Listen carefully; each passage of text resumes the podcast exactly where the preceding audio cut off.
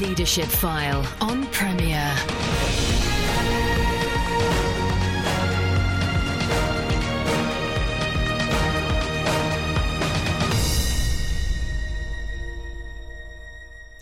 Welcome to the show which talks to Christian leaders about the topics that really matter. I'm Andy Peck. An often forgotten element in full-time church leadership is the role of the spouse.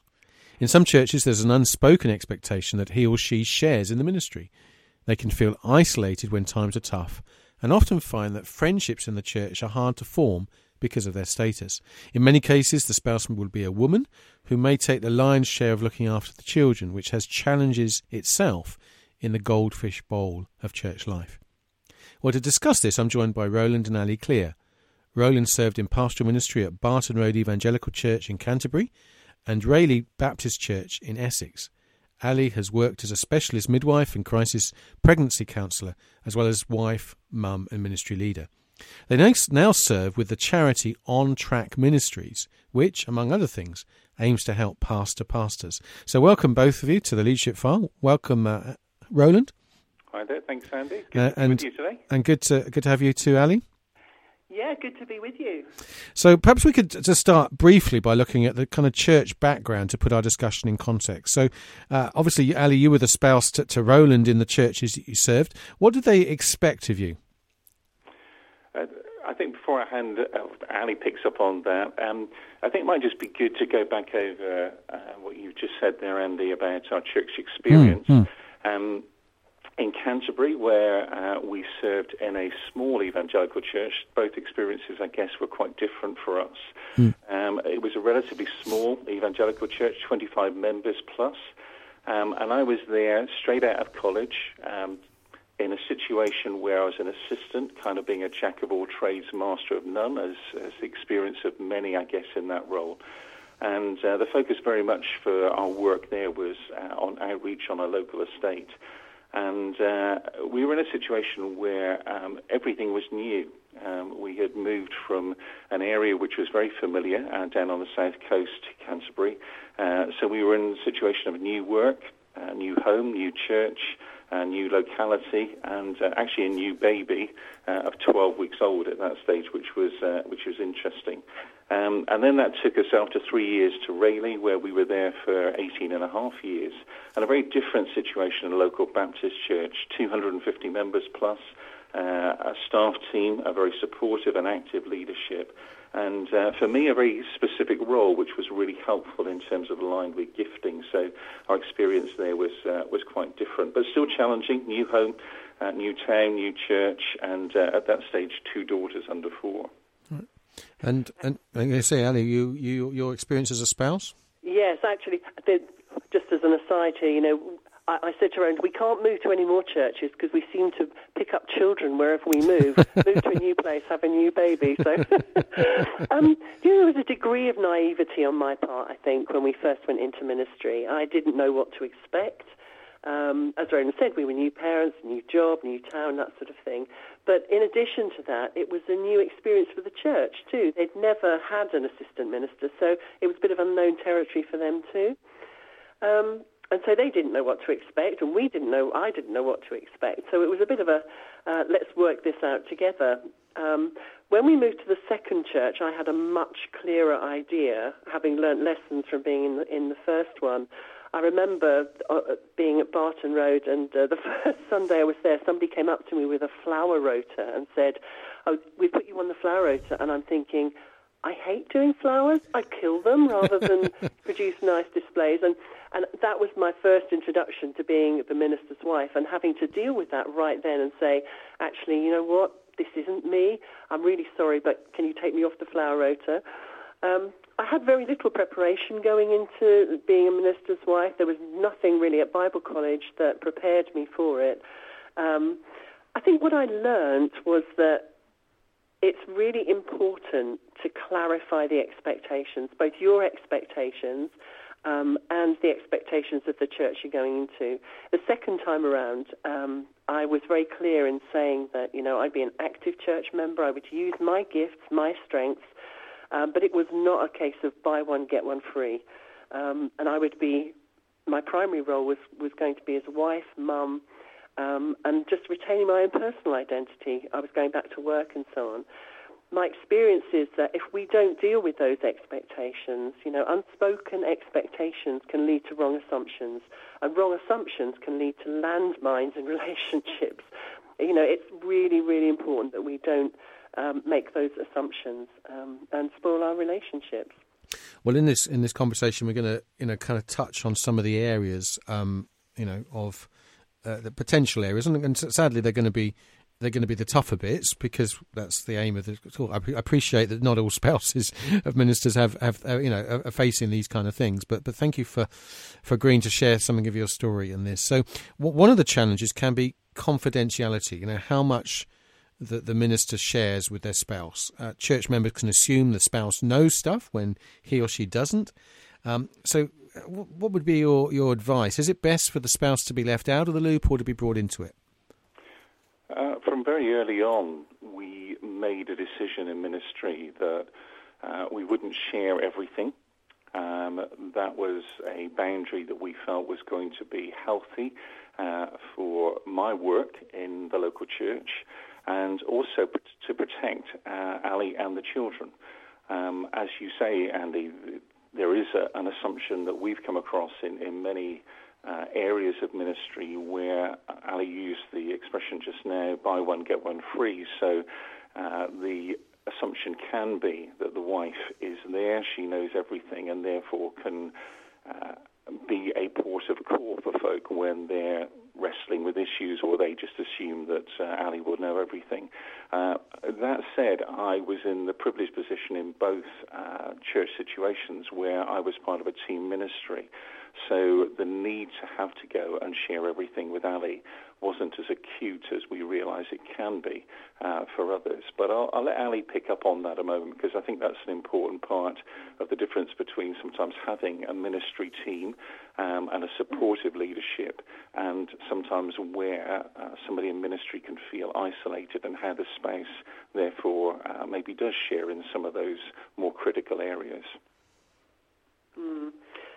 Yeah, I think that's a key issue. If your leadership is supportive, you've got a great team around you, then that's fantastic. I think you can, as a spouse, you can be protected from things from church. But if you are in ministry on your own, as many people are, you have to lean more heavily on each other, and you have to talk about things.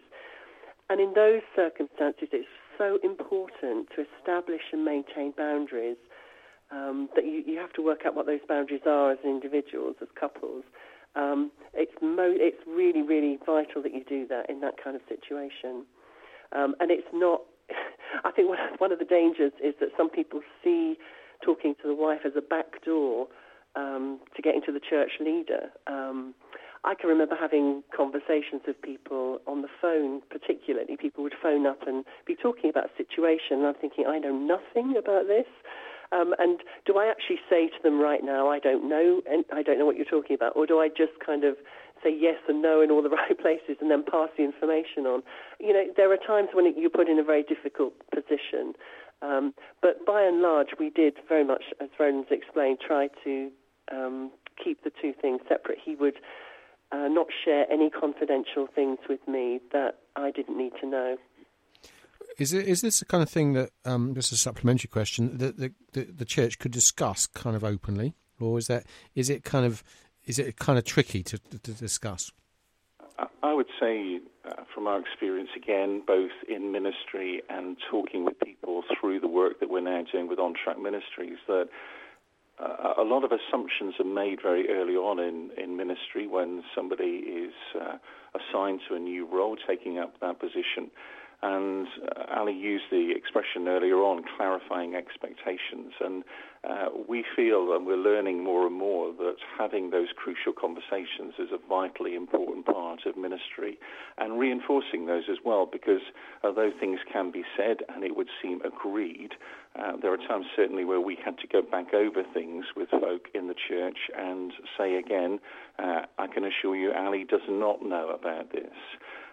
So I think early on, we would say early on in ministry, it's important to get those boundaries in place because we realise as well sometimes husband and wife are in leadership together, and therefore those conversations need to be had, so that there is that clear understanding from both those in ministry and those in the local church as well.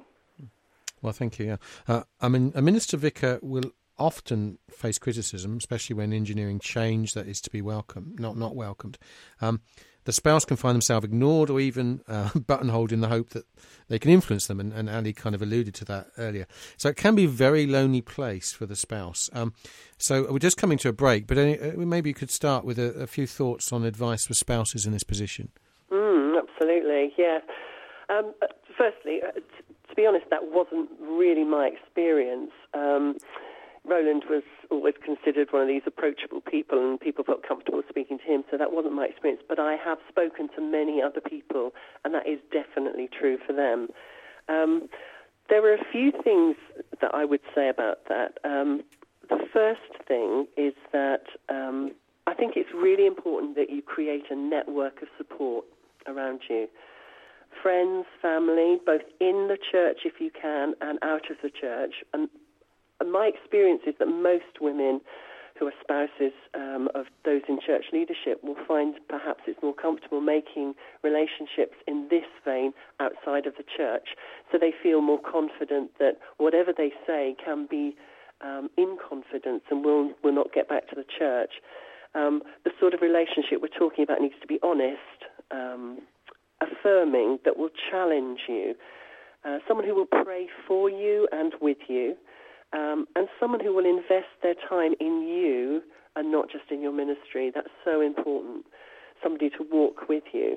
But to create that network helps to support you through those times, because there will be plenty of opportunities for people to criticise you, not just through changes that are trying to be brought into the church, but because of choices you make as well. You know, where you go on holiday, the kind of car, the things that you wear, you know, things. There are so many things that we've encountered in our time with On Track Ministries that, you know, people have had criticism levelled at them for different things. We need to cultivate friendships as well, and activities that replenish us. It's really important that we find things that will restore our souls when we're faced with those difficult situations.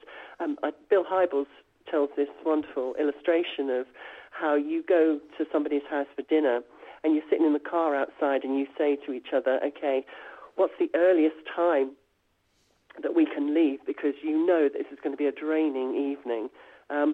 As opposed to somebody else's house, you go to dinner and you say, well, what's the latest we need to get back to the babysitter? You know, those kind of relationships where you just spend time with people and it's fun, and you just restore your soul. So that's the second thing I'd say, that you need to cultivate those replenishing activities and relationships. And the other thing I would say is also, when people come to you, especially if they're trying to get through the back door to the leadership, is to deflect those conversations. You know, if you have a problem, go and speak to them yourself. Those things I would definitely advise people to do. But perhaps the most important thing of all is the need to cultivate a deep personal relationship with God yourself to sustain you through those difficult times, to become secure in who you are and whose you are. I would say that's probably the most important thing. Thank you. Well, you're listening to the Leadership File with me, Andy Peck. I'm joined this week by Rowland and Alli Clear. We're talking particularly about the role of a spouse in church leadership. We'll be back just after this. Welcome back to the Leadership File with me, Andy Peck. We're joined this week by Rowland and Alli Clear. They've been involved in church leadership themselves in Canterbury and in Rayleigh Baptist Church in Essex. Rowland as the full-time, as it were, minister, and Alli as his wife. We've been talking about the challenges that spouses face in that relationship. We were talking particularly before the break of how you need to build relationships with those outside the church in order to have a place to go, particularly if criticism is levelled at you for whatever reason. Obviously, you were growing up, you mentioned already, guys, with a family. And the question is, how do you create space to be a normal family in the pressure cooker of church life? I think it's always interesting Andy, in terms of the definition, as many would say, is what is normal. We've questioned our sanity at times, let alone our normality. Yes. In answer to your question there, and it's an important one, again, healthy boundaries. We're going to keep on trumpeting this because we believe it's so important in different areas of life, but in this for normal family life as well, and respecting those, both yourselves when you set them and those in the church. And again, that's about clear communication.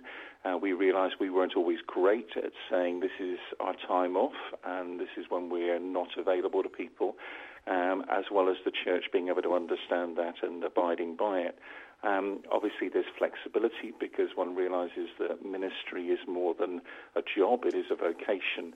But I think often, both from personal experience and, again, through our work with On Track, we realise that there are many in ministry who can feel that they are there at the beck and call of all of those that they seek to serve, not only in the local church but in the wider community, in their desire to build kingdom. For us, in terms of normality, I would say it comes back again to saying, there are only so many hours in a day, and what are the hours I'm going to work in a given day?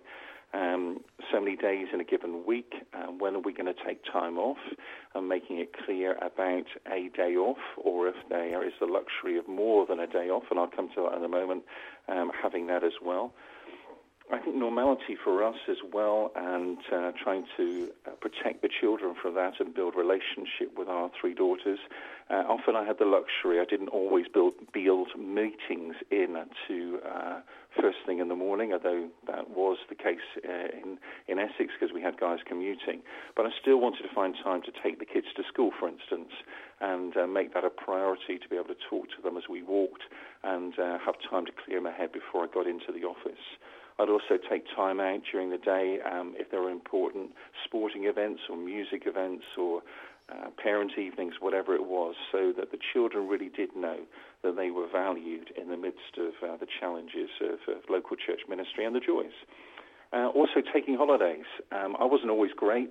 Ali would often encourage me to plan those in, but we've come to see over the years that planning those in rather than just being spontaneous and trying to cram time off as holidays in is important. As is for us in a couple situation, being in ministry, marriage time, a date night. And we, in latter years, sought to try and prioritise that as one evening a week, which was our time. And both the church would understand that and the children would as well, because, again, we wanted to lead by example, not just to tell folk in the church that having good marriages was important, but actually to demonstrate that as well. And I would say as well, I think in our situation today where technology bangs in on every face of life, that there are sometimes spaces where there is no technology and that we can just be fully present with one another. As family, I know there were many times that the girls would say, "Dad, are you with us or not at a mealtime?" And it was really important for them to be able to say that and for me to be fully present with them. Getting our priorities straight, does God come first, or is it work and church that comes first? Where does marriage figure in that? We would say God, marriage, family, and then church are those priorities. And importantly, learning to say no. We can't be all things to all people, and it's therefore important that we lead, as I say, again, by example, in having good time off. And just finally from me, one of the things here is where the Sabbath figure in ministry today. We believe it's a biblical principle that is there for us. In fact, it's a command as we read in Scripture. But for many of us in ministry, it would seem today, again, that Sabbath doesn't feature. It's just saying, well, I have a day off and I'm trying to get all my jobs done. But there is little that is stopping, resting, delighting and contemplating, and we just see those things as essential, vital. I mean, it's a creation ordinance, and where are we in ministry? But that's for another time, maybe. But that's what we've sought to do. That's what we encourage folk to do in order to have that normality and plenty of fun as well, because otherwise life can become very serious. In some churches, there's a real financial challenge. You alluded to, Ali alluded to this a little bit in terms of criticism of where you go on holiday and that sort of thing. I mean, the church leader can be paid poorly, and yet maybe an environment where there's a certain standard of living is normal, and in some cases, church leaders' purchasing decisions are scrutinised. I mean, I personally recall a colleague receiving a cheeky comment over his choice of car. I mean, have you come across these sort of problems? Yes. Oh yes, indeed. We ourselves have been very blessed by the financial support we've received in ministry, but we know that that's just not true for everyone. We've heard of ministers being called and then paid just enough to ensure they could claim benefits on top of their salary. You know, our own experience, in those early days of ministry, even though we felt very blessed and supported by our situation, you know, if we were invited out to dinner, we could only afford a bottle of lemonade, not a bottle of wine to take to our guests home, that sort of thing. You know, and there are issues around the manse when you live in a church property. Who pays for what, and how does that work? And do you have to live with things that other people wouldn't live with just because you live in the manse, and other people think that their second-hand donation to the manse is actually okay, even though they are getting rid of them because they think they're a bit tired and worn. I think these can be challenges that we have to face in terms of the financial side of ministry. I think our fundamental belief is that a minister's salary should reflect the church that they serve in. You know, don't call a minister unless you can afford to pay him or her, and pay them a salary that reflects the church and the community that they serve in. I think that's only fair. I think we'd just as well say there that it's important that we recognise that all we have is something that we steward before God. So there are some choices that we will make as those in ministry that won't always be appreciated by others, but I think we need to be sensitive to the people we serve, but not so dominated by what they may think of us, that it may stop us from holidaying in a certain way, or dressing our children in a certain way, or even purchasing a car.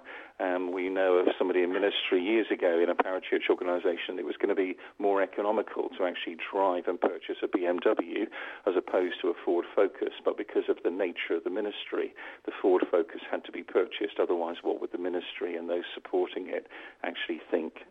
Wow. Well, sadly, guys, time's coming to an end. It's been fascinating to talk about the you know, the challenges that are very real, and I've done almost 450 shows, and sadly we only touched on this with one couple in the past, and it may well be that you're touching on the nerves of as it were, touching the nerve for a lot of folk.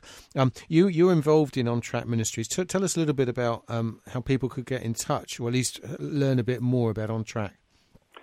Okay, always helpful is a website, www.ontrackministries.co.uk, outlines a lot of the work that we're involved in, but our key challenge, I think, for us in picking up with this ministry after stepping out of local church ministry and the roles and responsibilities we had there, is the question of who pastors the pastor, who walks with those, who's mentoring, who's supporting both husband and wife in ministry. Our commitment is basically saying that authentic living leads to authentic leadership. And we want to be, as part of On Track Ministries, there to encourage, to affirm, to enable and equip people for the long haul, which is ministry. We believe when people are called to ministry, often it is a lifelong call, not always. But sadly, we're seeing too many people drop out too quickly, and we see that is maybe because there's a lack of support. So we want to be able to offer that through On Track Ministries, along with many other good ministries that are out there too. But that's our primary goal, to be able to build relationship, walk with husbands, wives, families through our own experience in helping them to stay fresh, healthy soul, to lead from for a healthy ministry and a healthy family life. Well, Rowland and Annie, thank you so much for all you've shared. Our pleasure. Do log on to Premier's own website, and you can listen to archive recordings of Leadership File, including this one in due course. I will put a link to On Track Ministries on the website, so if you've for some reason didn't manage to copy down the website address, it will be there for you. It's been great to have your company again. Look forward to you joining us next Sunday at 3:30. Thanks for tuning in.